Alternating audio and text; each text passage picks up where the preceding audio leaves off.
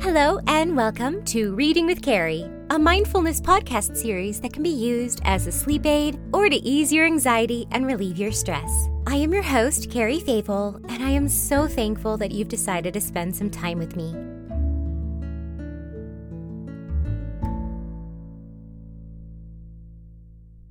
Today, we will hear How the First Letter Was Written, which is part of the Just So series by Rudyard Kipling. I never read too many of his stories as a child, but I enjoy their simplicity and lightheartedness even when troubling things happen within.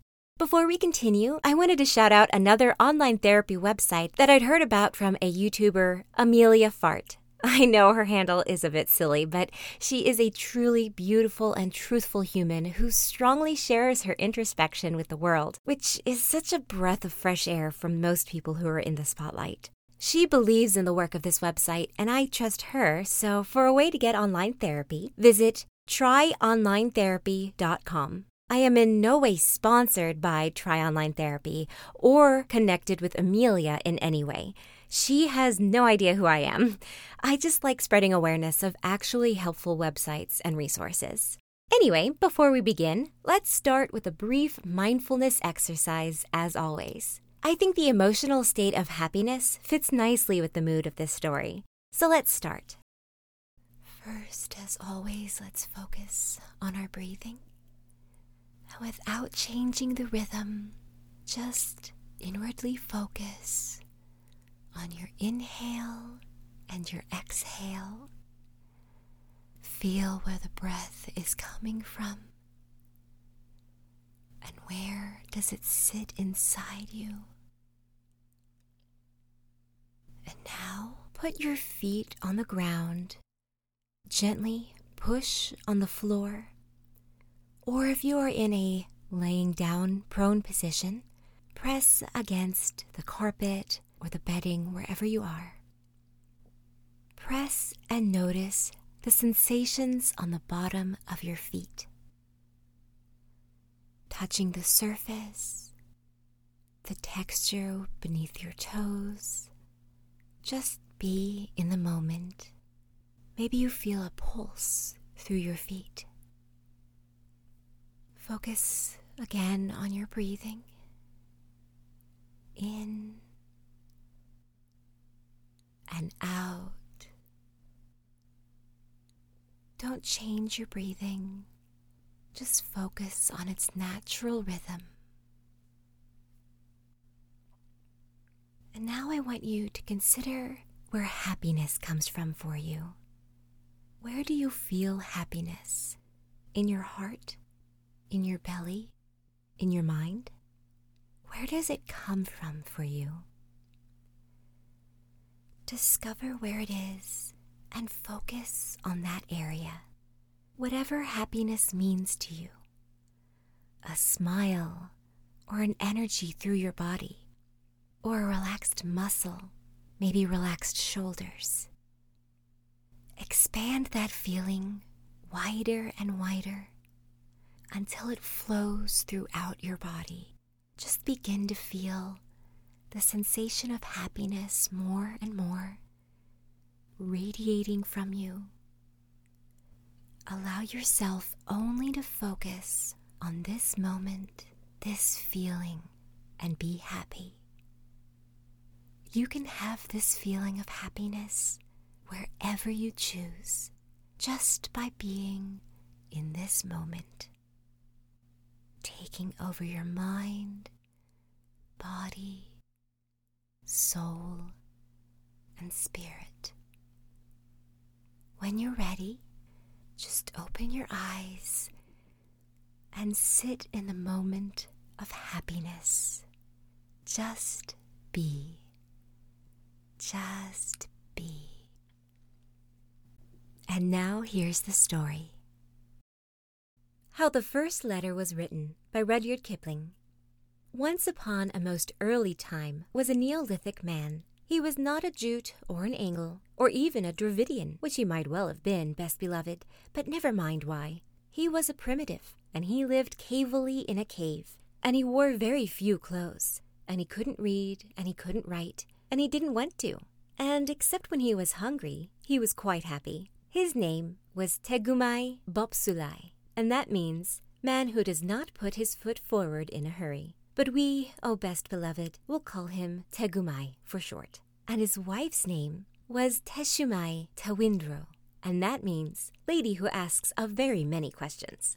But we, O oh best beloved, will call her Teshumai for short. And his little girl daughter's name was Taffimai Metallumai, and that means small person without any manners who ought to be spanked. But I'm going to call her Taffy, and she was Tegumai Bopsulai's best beloved, and her own mummy's best beloved, and she was not spanked half as much as was good for her, and they were all three very happy. As soon as Taffy could run about, she went everywhere with her daddy Tegumai, and sometimes they would not come home to the cave until they were hungry. And then Teshumai Tewindrow would say, Where in the world have you two been to, to get so shockingly dirty? Really, my Tegumai, you're no better than my Taffy. Now attend and listen. One day, Tegumai Bopsulai went down through the beaver swamp to the Wagai River to spear carpfish for dinner, and Taffy went too. Tegumai's spear was made of wood with shark's teeth at the end, and before he had caught any fish at all, he accidentally broke it clean across by jabbing it down too hard on the bottom of the river. They were miles and miles from home. Of course, they had their lunch with them in a little bag, and Tegumai had forgotten to bring any extra spears. Here's a pretty kettle of fish, said Tegumai. It'll take me half the day to mend this. There's your big black spear at home, said Taffy. Let me run back to the cave and ask Mummy to give it me. It's too far for your little fat legs, said Tegumai. Besides, you might fall into the beaver swamp and be drowned. We must make the best of a bad job. He sat down and took out a little leather mendy bag full of reindeer sinews and strips of leather and lumps of beeswax and resin, and began to mend the spear. Taffy sat down too, with her toes in the water and her chin in her hand, and thought very hard. Then she said, I say, Daddy, it's an awful nuisance that you and I don't know how to write, isn't it? If we did, we could just send a message for the new spear. Taffy, said Tegumai, how often have I told you not to use slang? Awful isn't a pretty word, but it would be a convenience, now you mention it, if we could write home. Just then a stranger man came along the river, but he belonged to a far tribe the Tewaras, and he did not understand one word of Tegumai's language. He stood on the bank and smiled at Taffy, because he had a little girl daughter of his own at home. Tegumai drew a hank of deer sinews from his mendy bag and began to mend his spear. Come here, said Taffy. Do you know where my mummy lives? And the stranger man said, Um, being, as you know, a Tewara. Silly, said Taffy, and she stamped her foot because she saw a shoal of very big carp going up the river just when her daddy couldn't use his spear. Don't bother grown ups, said Tegumai, so busy with his spear mending that he did not turn around. I aren't, said Taffy. I only want him to do what I want him to do, and he won't understand. Then don't bother me, said Tegumai, and he went on pulling and straining at the deer sinews with his mouth full of loose ends. The stranger man, a genuine Tewara he was, sat down on the grass, and Taffy showed him what her daddy was doing.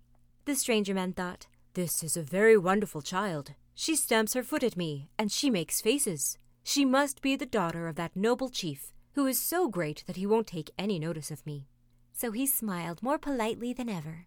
Now, said Taffy, I want you to go to my mummy because your legs are longer than mine, and you won't fall into the beaver swamp, and ask for Daddy's other spear the one with the black handle that hangs over our fireplace.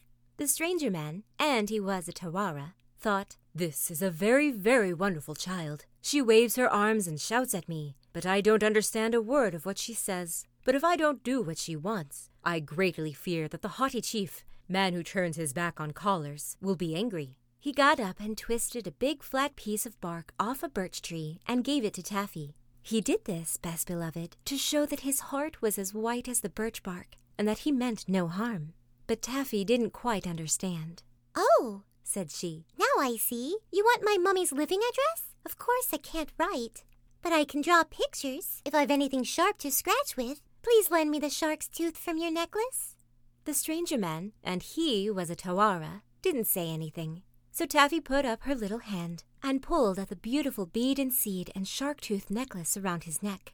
The stranger man, and he was a Tewara, thought, This is a very, very, very wonderful child. The shark's tooth on my necklace is a magic shark's tooth. and I was always told that if anybody touched it without my leave, they would immediately swell up or burst. But this child doesn't swell up or burst, and that important chief, man who attends strictly to his business, who has not yet taken any notice of me at all, doesn't seem to be afraid that she will swell up or burst. I had better be more polite. So he gave Taffy the shark's tooth, and she lay down flat on her tummy with her legs in the air, like some people on the drawing room floor when they want to draw pictures. And she said, Now I'll draw you some beautiful pictures. You can look over my shoulder, but you mustn't joggle. First, I'll draw Daddy fishing. It isn't very like him, but Mommy will know because I've drawn his spear all broken. Well, now I'll draw the other spear that he wants, the black handled spear. It looks as if it was sticking in Daddy's back, but that's because the sharp's tooth slipped and this piece of bark isn't big enough. That's the spear I want you to fetch. So I'll draw a picture of me myself splaining to you. My hair doesn't stand up like I've drawn, but it's easier to draw that way. Now I'll draw you. I think you're very nice, really, but I can't make you pretty in the picture, so you mustn't be offended. Are you offended? The stranger man, and he was a Tewara, smiled. He thought, There must be a big battle going to be fought somewhere, and this extraordinary child who takes my magic shark's tooth, but who does not swell up or burst, is telling me to call all the great chief's tribe to help him. He is a great chief, or he would have noticed me. Look, said Taffy, drawing very hard and rather scratchily.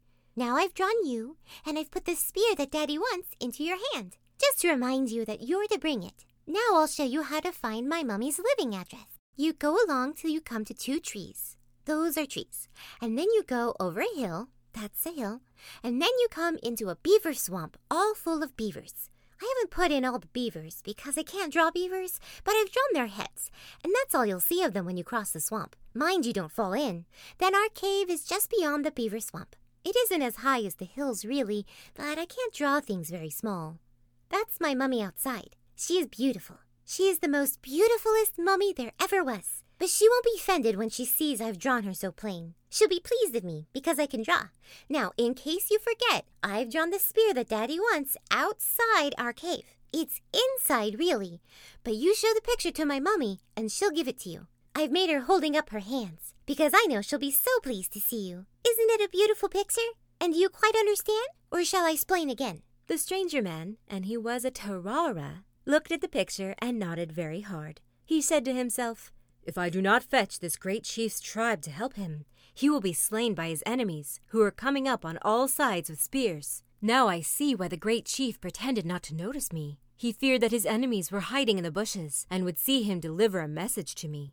Therefore he turned his back and let the wise and wonderful child draw the terrible picture showing me his difficulties. I will away and get help for him from his tribe. He did not even ask Taffy the road, but raced off into the bushes like the wind, with the birch bark in his hand, and Taffy sat down most pleased. What have you been doing, Taffy? said Tegumai. He had mended his spear and was carefully waving it to and fro. It's a little arrangement of my own, Daddy dear, said Taffy. If you won't ask me questions, you'll know all about it in a little time, and you'll be surprised. You don't know how surprised you'll be, Daddy. Promise you'll be surprised. Very well, said Tegumai, and went on fishing.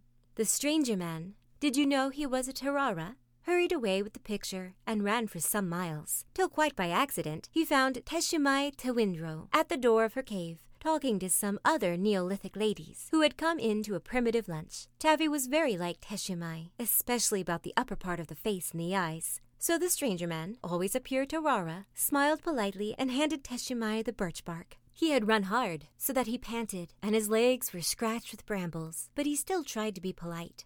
As soon as Teshumai saw the picture, she screamed like anything and flew at the stranger man. The other Neolithic ladies at once knocked him down and sat on him in a long line of six, while Teshumai pulled his hair. It's as plain as the nose on the stranger man's face, she said. He has stuck my Teshumai all full of spears, and my frightened poor Taffy, so that her hair stands all on end. And not content with that, he brings me a horrid picture of how it was done. Look, she showed the picture to all the Neolithic ladies sitting patiently on the stranger man. Here is my Tegumai, with his arm broken. Here is a spear sticking into his back. Here is a man with a spear ready to throw. Here is another man throwing a spear from a cave. And here are a whole pack of people. They were Taffy's beavers, really, but they did look rather like people. Coming up behind Tegumai. Isn't it shocking? Most shocking, said the Neolithic ladies, and they filled the stranger man's hair with mud, at which he was surprised. And they beat upon the reverberating tribal drums, and called together all the chiefs of the tribe of Tegumai, with their hetmans and dolmans, all neguses, wounds, and akhoonds of the organization, in addition to the warlocks, angekoks, jujumen, bonzes, and the rest, who decided that before they chopped the stranger man's head off, he should instantly lead them down to the river and show them where he had hidden poor Taffy. By this time, the stranger man, in spite of being a Tarara, was really annoyed. They had filled his hair quite solid with mud. They had rolled him up and down on knobbly pebbles. They had sat upon him in a long line of six. They had thumped him and bumped him till he could hardly breathe. And though he did not understand their language, he was almost sure that the names the Neolithic ladies called him were not ladylike. However, he said nothing till all the tribe of Tegumai were assembled, and then he led them back to the bank of the Wagai River. And there they found Taffy making daisy chains, and Tegumai carefully spearing small carp with his mended spear. Well, you have been quick, said Taffy. But why did you bring so many people? Daddy dear, this is my surprise. Are you surprised, Daddy? Very, said Tegumai. But it has ruined all my fishing for the day. Why, the whole dear, kind, nice, clean, quiet tribe is here, Taffy. And so they were. First of all walked Teshumai Tewindrow and the Neolithic ladies, tightly holding on to the stranger man, whose hair was full of mud, although he was a Tarara. Behind them came the head chief, the vice chief, the deputy and assistant chiefs, all armed to the upper teeth, the hetmans and heads of hundreds, plantos with their plantoons, and dolmans with their detachments, wounds, neguses, and akhoonds ranking in the rear, still armed to the teeth. Behind them was the tribe in hierarchical order, from owners of four caves, one for each season, a private reindeer run, and two salmon leaps, to feudal and prognathous villeins, semi entitled to half a bearskin of wintered nights, seven yards from the fire, and adscript serfs holding the reversion of a scraped marrow bone under Heriot. Aren't those beautiful words, best beloved? They were all there, prancing and shouting, and they frightened every fish for twenty miles. And Tegumai thanked them in a fluid Neolithic oration. Then Teshumai Tewindrow ran down and kissed and hugged Taffy very much indeed. But the head chief of the tribe of Tegumai took Tegumai by the topknot feathers and shook him severely. Explain! Explain! Explain! cried all the tribe of Tegumai. Goodness sakes alive, said Tegumai. Let go of my topknot. Can't a man break his carp spear without the whole countryside descending on him? You're a very interfering people. I don't believe you've brought my daddy's black-headed spear after all, said Taffy. And what are you doing to my nice stranger man? They were thumping him by twos and threes and tens, till his eyes turned round and round. He could only gasp and point at Taffy. Where are the bad people who speared you, my darling? said Teshumai Tewindrow. There aren't any, said Tegumai. My only visitor this morning was the poor fellow that you were trying to choke. Aren't you well, or are you ill, O tribe of Tegumai? He came with a horrible picture, said the head chief. A picture that showed you were full of spears. Uh, um, perhaps I better explain that I gave him that picture, said Taffy. But she did not feel quite comfy. You, said the tribe of Tegumai altogether. Small person with no manners who ought to be spanked. You? Taffy, dear, I'm afraid we're in for a little trouble, said her daddy, and put his arm around her so she didn't care. Explain! Explain, explain! said the head chief of the tribe of Tegumai, and he hopped on one foot. I wanted the stranger man to fetch Daddy's spear, so I drotted it, said Taffy. There wasn't lots of spears. There was only one spear. I drotted it three times to make sure. I couldn't help it looking as if it stuck into Daddy's head. There wasn't room on the birch bark. And those things that Mommy called bad people are my beavers. I drotted them to show him the way through the swamp. And I drotted Mommy at the mouth of the cave, looking pleased because he is a nice stranger man. And I think you are just the stupidest people in the world, said Taffy. He is a very nice man. Why have you filled his hair with mud? Wash him. Nobody said anything at all for a long time, till the head chief laughed. Then the stranger man, who was at least a Tewara, laughed. Then Tegumai laughed till he fell down flat on the bank. Then all the tribe laughed more and worse and louder. The only people who did not laugh were Teshumai Tewindrow and all the Neolithic ladies. They were very polite to all their husbands, and said, idiot, ever so often. Then the head chief of the tribe of Tegumai cried and said and sang, O small person without any manners who ought to be spanked, you've hit upon a great invention. I didn't intend to. I only wanted Daddy's black handled spear, said Taffy. Never mind. That is a great invention, and some day men will call it writing. At present, it is only pictures. And as we have seen today, pictures are not always properly understood. But a time will come, O babe of Tegumai, when we shall make letters, all twenty six of them, and when we shall be able to read as well as to write, and when we shall always say exactly what we mean without any mistakes. Let the Neolithic ladies wash the mud out of the stranger's hair. I shall be glad of it, said Taffy. Because, after all, though you've brought every single other spear in the tribe of Tegumai, you've forgotten my daddy's black handled spear. Then the head chief cried and said and sang, Taffy dear, the next time you write a picture letter, you'd better send a man who can talk our language with it, to explain what it means. I don't mind it myself, because I am a head chief, but it's very bad for the rest of the tribe of Tegumai, and as you can see, it surprises the stranger. They adopted the stranger man, a genuine Tewara of Tewar, into the tribe of Tegumai because he was a gentleman and did not make a fuss about the mud that the Neolithic ladies had put into his hair. But from that day to this, and I suppose it is all Taffy's fault, very few little girls have ever liked learning to read or write. Most of them prefer to draw pictures and play about with their daddies, just like Taffy. This undeniably is a very silly story, but I think there's a very poignant message that is even more so relevant to today's current environment. As I promised previously, I will not get into politics, and social justice falls very closely in line with that. So instead, I will paint with broad strokes around the idea of understanding. There's a quote by Jeanette Winterson that I think sums up this story entirely very succinctly. Everything in writing begins with language. Language begins with listening. In order to understand someone, their perspective, where they're coming from, or even what they want to eat for dinner, we must first listen to them. I think the art of listening has been lost by society as a whole. It's viewed almost as a submissive act or a sign of weakness. Why is it when we show compassion in any way, it's looked down upon? When in fact, one of the most sincere forms of respect is actually listening to what another has to say. As Bryant H. McGill puts it, listening is truly a powerful tool. We ourselves experience this in our mindfulness exercises. Hearing your surroundings during meditation, focusing on the here and now of your loved ones' voices.